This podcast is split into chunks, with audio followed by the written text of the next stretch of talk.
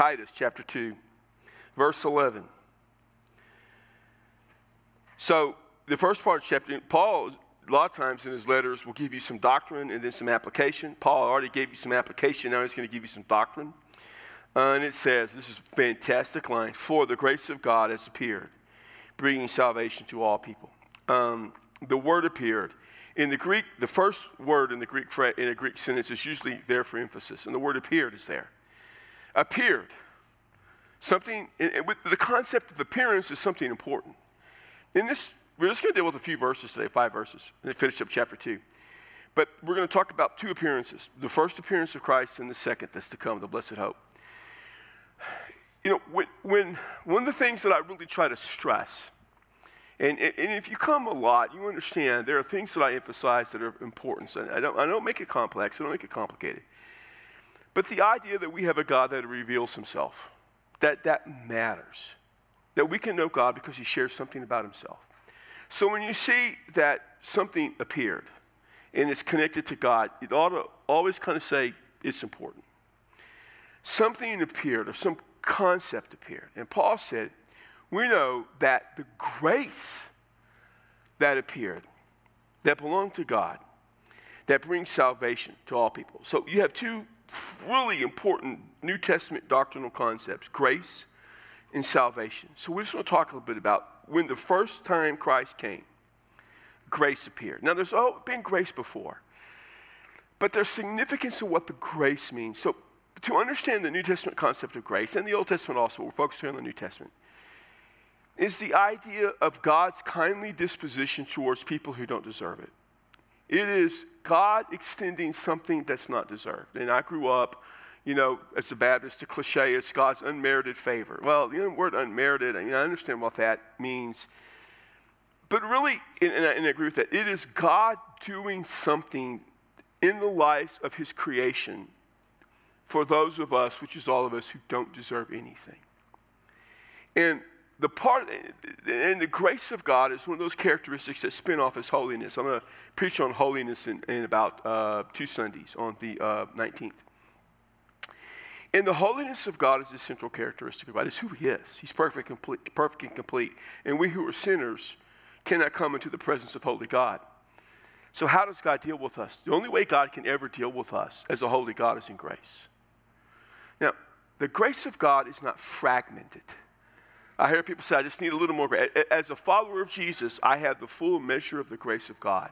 I don't always experience the way I should because of my sinfulness, nor do I utilize the grace of God the way that I should. It's important to understand that the grace of God is not something that any person can resist or put aside. I, in, in, um, reform, in the reform movement, um, there's a term used called irresistible grace. Sometimes Baptists get all bent out of shape. I don't know why. Of course, the grace of God is irresistible. How do you resist what God wants to give? His grace. It's always irresistible. We, we sin and rebel against God. We can resist some things about God, but the pouring of God's undeserved favor upon us is not something we get to determine. If something's resistible, we get to determine whether it occurs. You know, so if you know if a guy falls in love with a girl, he may think he's irresistible. She may prove him wrong. Some of you know what I mean. But that's not how this works. And the grace of God is so multifaceted. For instance, it is purely by the grace of God that when we rebel against Him, He doesn't destroy us. Why doesn't God just destroy all sinners immediately? Because of His grace. I've heard people say that only Christians can experience the grace of God. That's totally untrue. Why do we make stuff up that's not in Scripture? Every human being experiences the grace of God. I hear people say that, you know, the birth of a child is a miracle. It's not a miracle unless there was something unusual in the birth, like the child was supposed to die and didn't. Birth is not a miracle. In fact, the birth is the exact opposite of a miracle. It is the most common thing that ever occurs. But what birth is, is still an act of grace that God inputs and imputes upon that which came together to his very image. It's all grace. And I don't want to make grace such a broad topic that it loses its, its, its, its, its real uh, emphasis or what it means, but our interacting with God at all or His interaction with us is always grace because we never deserve it. And it's an amazing thing when you start realizing that God is constantly working with us, in us, and through us purely by the measure of his favor, his grace. Now, it says here that this particular concept of grace deals with salvation. Salvation is a very specific and understandable part of His grace. You know, God's grace is kind of a huge thing, and I don't, I don't ever want you to think of God's grace as fragmented, but He expresses His grace to us, and we experience His grace in different ways. And part of it is in salvation. The concept of salvation comes from the idea of the inability of one to rescue oneself. It's really a medical term back there to some degree. It spoke of someone who was going to die and they were unable to save themselves. It was used in terms of uh, someone could be shipwrecked at sea, and if someone didn't come and rescue them and save them, they would die. Salvation speaks of the inability to do something. So here, the concept of grace and salvation just mesh together perfectly. Us being saved is something we can't do that comes purely by the divine favor and disposition of God. And only by Him. And it only comes one way by Him through Jesus. You know, I just finished up a series where we talked about all sorts of things. But I know people like to think there are other ways to come to God. Now, here, here, this, is, this is the thing. What are the other ways that come to God? Because you're presuming or assuming that that is a path of grace. When you say, well, if I'm good enough, you know, and the balance sheet works in my favor, I'll get to heaven. Well, how is that grace if God is going to give you what you earned? If you're Hindu, you can find salvation by the way of works or devotion, the way of knowledge, or the way of worship. You can worship deity, you can have a certain amount of knowledge, you can be devoted or do good works. All of that requires your fundamental effort. Islam requires your fundamental effort. The enlightenment of Buddhism requires your fundamental effort, and Christianity requires nothing but you to trust God with the very faith He gives you by His, what's the word I'm looking for? Oh, yeah, grace. And so salvation and grace go together. And part of the reason we have to reject any other concept of salvation apart from Jesus is it because it denies the grace of God. And it says, My pathway to God is built on works, not by grace. And it's Paul who says, For by grace are you saved through faith. So this verse is, is easy to read and kind of just uh, fly over it until you realize what appeared. The grace of God appeared, bringing salvation to all people. That grace is Jesus, or at least he's connected to that grace. Now, the word phrase all people can, cause difficulty. Obviously, not everyone gets saved. But this is what we need to understand, and we can never lose sight of this. And some theologies lose sight. Remember, if your theology is, you know, kind of batting up and butting up against what the Bible says, probably change your theology. I, I, I know sometimes I like to, to make my theology work because I've spent a lot of time getting it right, so I'm not going to be wrong. But it's very clear that every person potentially can experience salvation by grace. Every person can but he came for all people. Now, I know some groups say, well, the all people are all the ones who will be saved. That's not the common understanding. That's not the common way of, I mean, if, if you have to have a master's or a doctorate from a seminary to understand the scriptures, you're doing it wrong. You don't have to be all that smart to understand scriptures. I'm not looking at anybody in particular.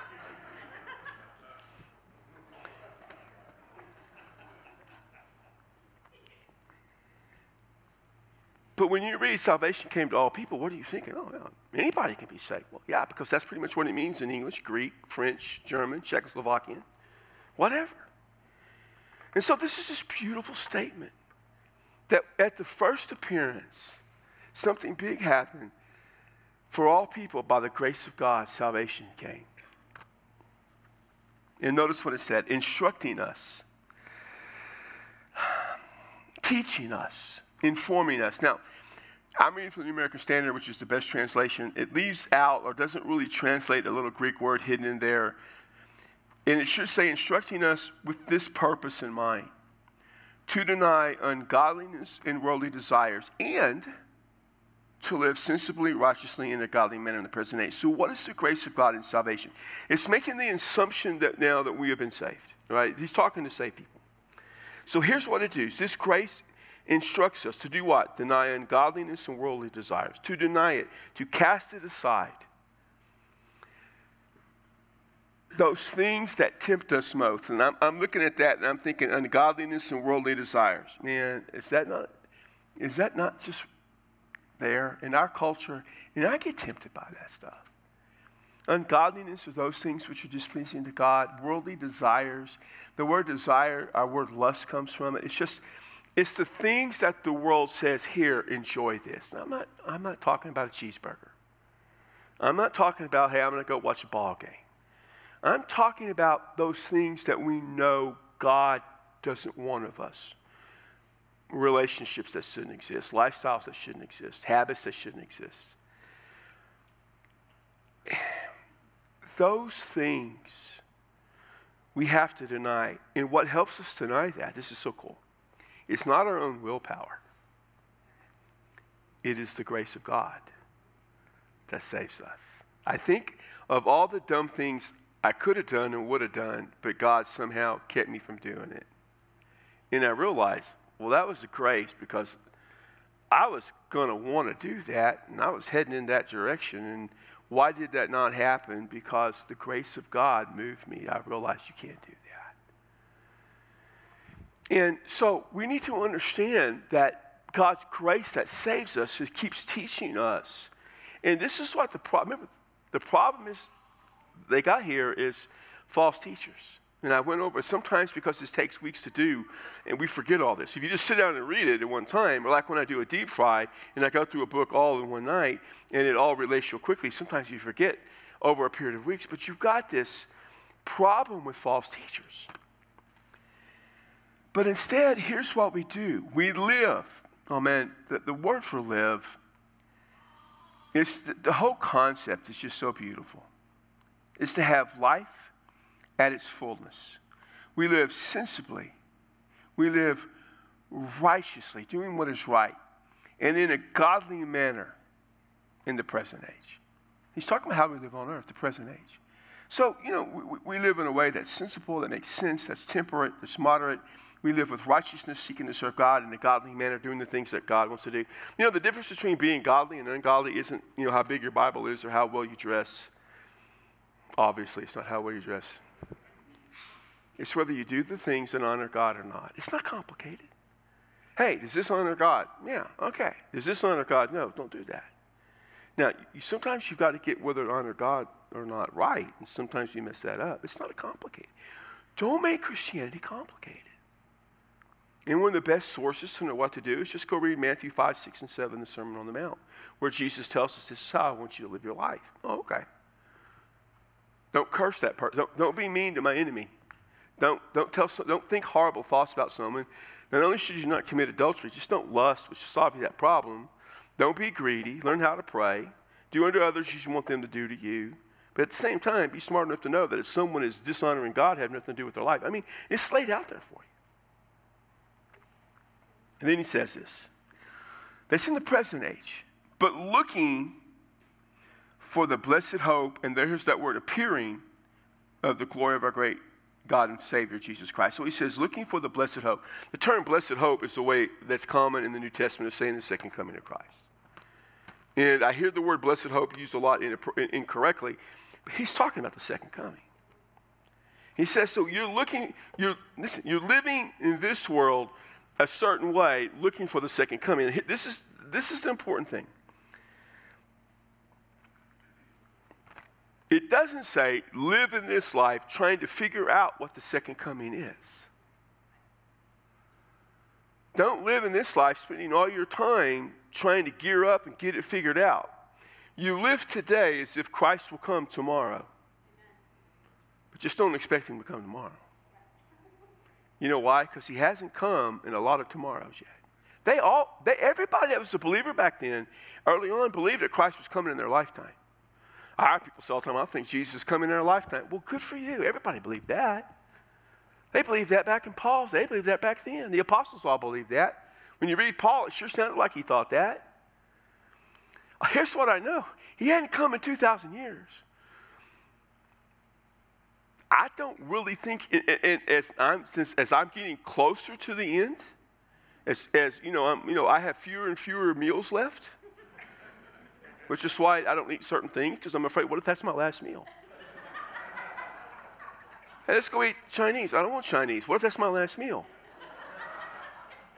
Let's go, let's go have some good eat. What was my point? Oh, yeah.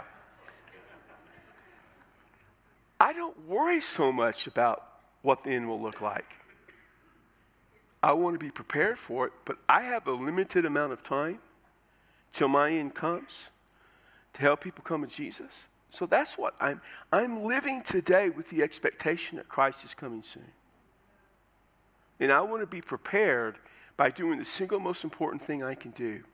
Because once he comes, you know what's not going to happen? No one else is getting saved. And if you've got one of those theologies that talks about how after the second coming of Christ, all these people are getting saved, you need to read the New Testament and not what someone's teaching you that's incorrect. Because it is crystal clear, man. When Jesus comes, it is flat dab over. So I got to get ready for that. That's what he's saying. But notice how he describes this blessed hope. He's just the appearing of the glory. Now, I told you God was holy. We don't experience the holiness of God. How we, we, don't, we, we, we don't experience the holiness of God outside of His glory. You can't see holy, you can't touch holy, you can't feel holy. So the idea of the glory of God is it. So in Isaiah it said, Holy, holy, holy is the Lord God Almighty. The whole earth is full of His glory. That's how you know it's holy. You experience the glory. Now I'm going to preach that in two and a half weeks, so I'm not going to I'm not going to spoil it. But I'm just giving you a teaser. You know, it's the trailer. You know how you go to the movies. The best part of the movie sometimes is what is what happens at the beginning. It, the best part of the movie is, is the seven dollar Coke and the seven dollar popcorn, followed by the, the, the, you know the previews. I'll give you the preview. And you know, and if you want to spend seven dollars, go to the cafe. We'll get you that cover right there.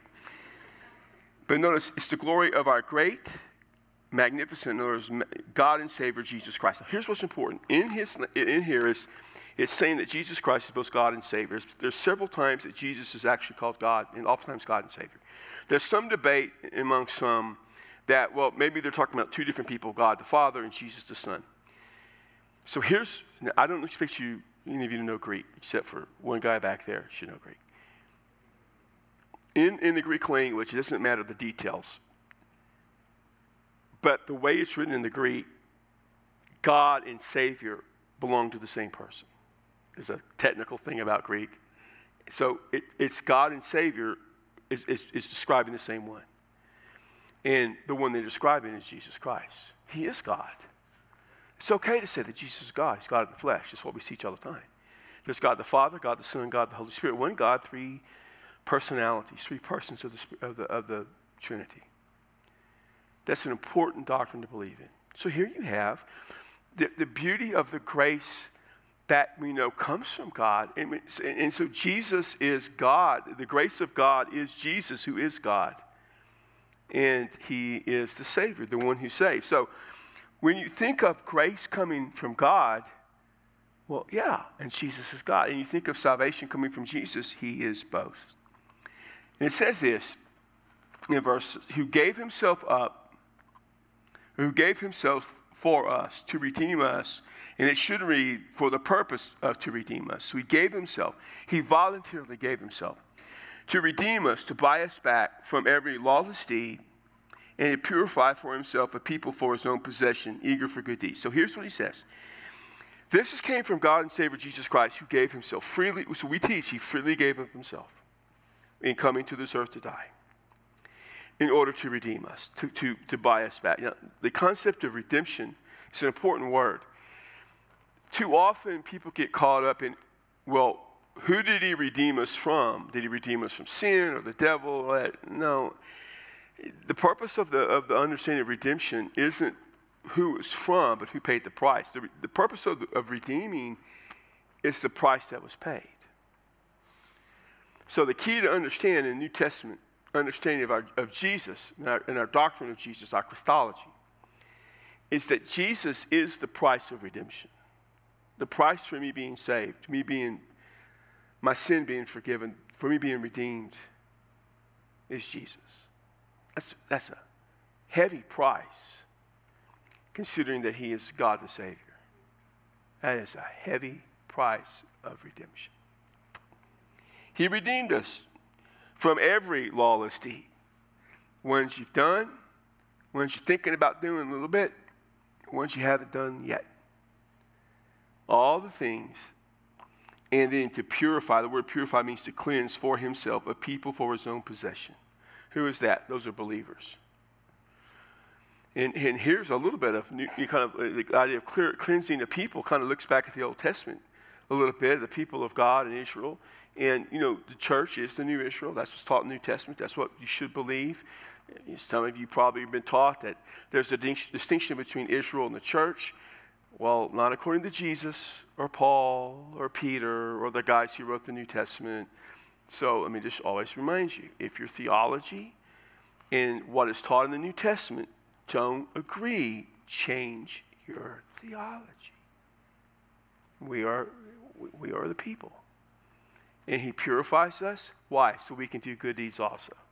So, in the midst of all this false teaching going on, he says, Don't forget, you were saved so you can do that which is good.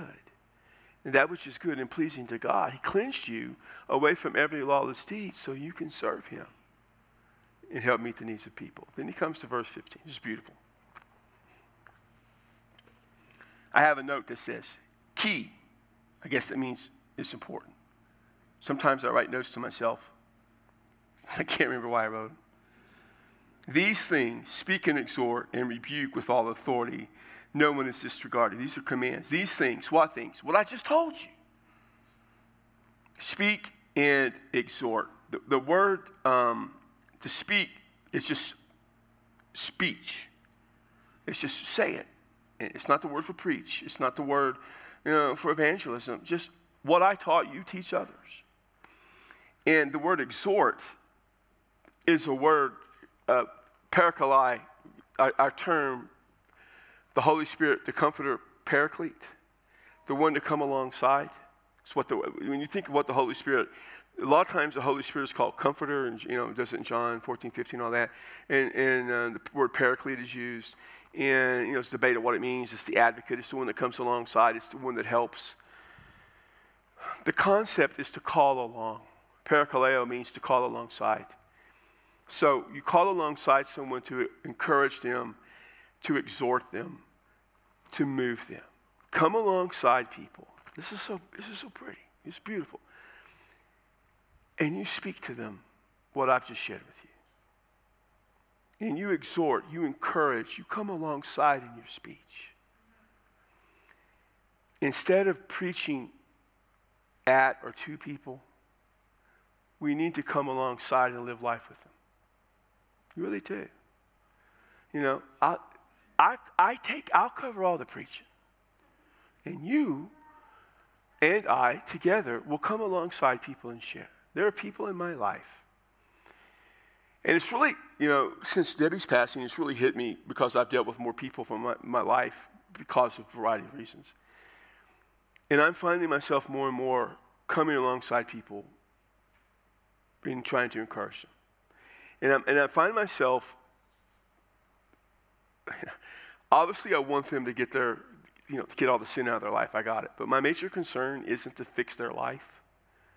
And my major concern isn't to help, well, you're doing this wrong, this wrong, and this wrong, get all this fixed. My major concern is, hey, I love you. I'm here with you, I'm here for you. Here's Jesus. What can I do to help you come to Jesus? As I get older, I know that's a lot more effective. Oh, I mean, I, am going to do a lot of preaching. I got that covered. That's in my blood. That's my job description. You paid me for that. No one pays you to preach. No one tells you. That's not your job.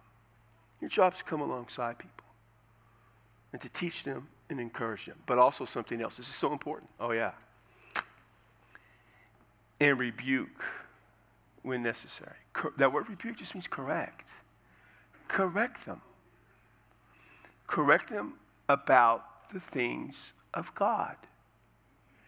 Now, a lot of that has to do with believers in the church. So sometimes when you're encouraging them in speaking, you also have to correct. We think rebuke is in the name of Jesus, I rebuke you. You know. I've done that before to a guy. it was a sound guy, Mike, in my, my last church. I rebuked him. Quit messing up my sermon. That's not why. But I mean, really, it just means correct. And you can be gentle with that. Now, you do it with all authority. That's the important thing. What, what authority? Not your authority, the authority of Christ. Christ sends you to do that. Christ wants you to come alongside people, love them. You speak truth to them, you encourage them, and you correct them with the authority that is His, not on yours. See, this is what Jesus expects. When someone, I'm talking to you about Jesus, and they get something wrong, you know what I do? I correct them. If they get something wrong about Jesus, I lovingly correct them. No, that's not really what he meant. Now, I do it lovingly if I, if I like them and we're close. Sometimes people just come up to me sometimes you know, and just tell me something. I'm, you know, listen, if you come up to me on Sunday morning, you, you get what you deserve on that. You understand on Sunday morning, I'm focused on four sermons and meeting people I have never met before. Guess. If you come up to me and you want to engage in a conversation, do not be angry at me if I blow you off. And if you want to have a debate, we're not going to debate. I'm going to give it to you quick, simple, down and dirty. You like it or not? Too bad. That's your fault, not my grumpy self fault. I'm telling you ahead of time. I'm irritable and I'm grumpy on Sunday mornings, unless you're a guest. or maybe, you know, I really like you. So I'm just telling you, I'm going to be grumpy and irritable. Well, I say all that because our task, the authority does not mean we're dictatorial. It means this is what Jesus said. Remember when I tell you to be fluent in Jesus? Yeah, that's why. Be fluent in the New Testament? That's why. If you're not doing that, how are you going to know? No, you know, I think it's handy. I'm not fluent there yet, but I know a little bit. It comes in handy. Man, that's where you want to be you, you, you're going you're gonna engage in people's lives. And we're living at a time when so many people don't know Jesus. It's always been that way, but it's just, it just seems it's just becoming more and more clear. I, could be, you know, the Christian, you know, that sits around condemning the world and the culture and telling them you're going to hell, you don't know Jesus, and every time you do something wrong, I can pull out, you know, scripture and verse and, and show that. Or I can be the Christian that comes alongside them and say, hey, look, man, you don't got this right. I love you. Let me help you with it. And I'm here with you. And I'll go through life with you. And I'm going to disagree with you a lot of stuff, but I'm here. What you need. Let me help you with Jesus. I'm to, I, I, I'm just guessing. That's more effective. And he ends by saying, Don't let anybody disregard you. He's telling Titus, remember, he's dealing with false teachers. Don't let those guys disregard you. Don't, don't let them just blow you off. I deal with a couple, uh, I've had a conversation with a couple young pastors lately, which understand right now in my life, anything under 55 is a young pastor. And, um, you know, they go through some tough times. And one of the things I had, and when I told the guy today, I said, listen to me very carefully. 80% of the people in that church look to you for guidance and leadership. You're their pastor. And if you love them, they'll trust you. 20% or the 10% causing you problem, they don't want to side with the 10% causing you trouble. They want to follow you. Now, I won't tell you exactly what I said after that about the group causing trouble because I don't want to, you know, play my cards too quick if I, I have to later. Basically, what I said You do not let a handful of people put, cast you aside. And you don't let that handful of people, I didn't use the word disregard, but do that.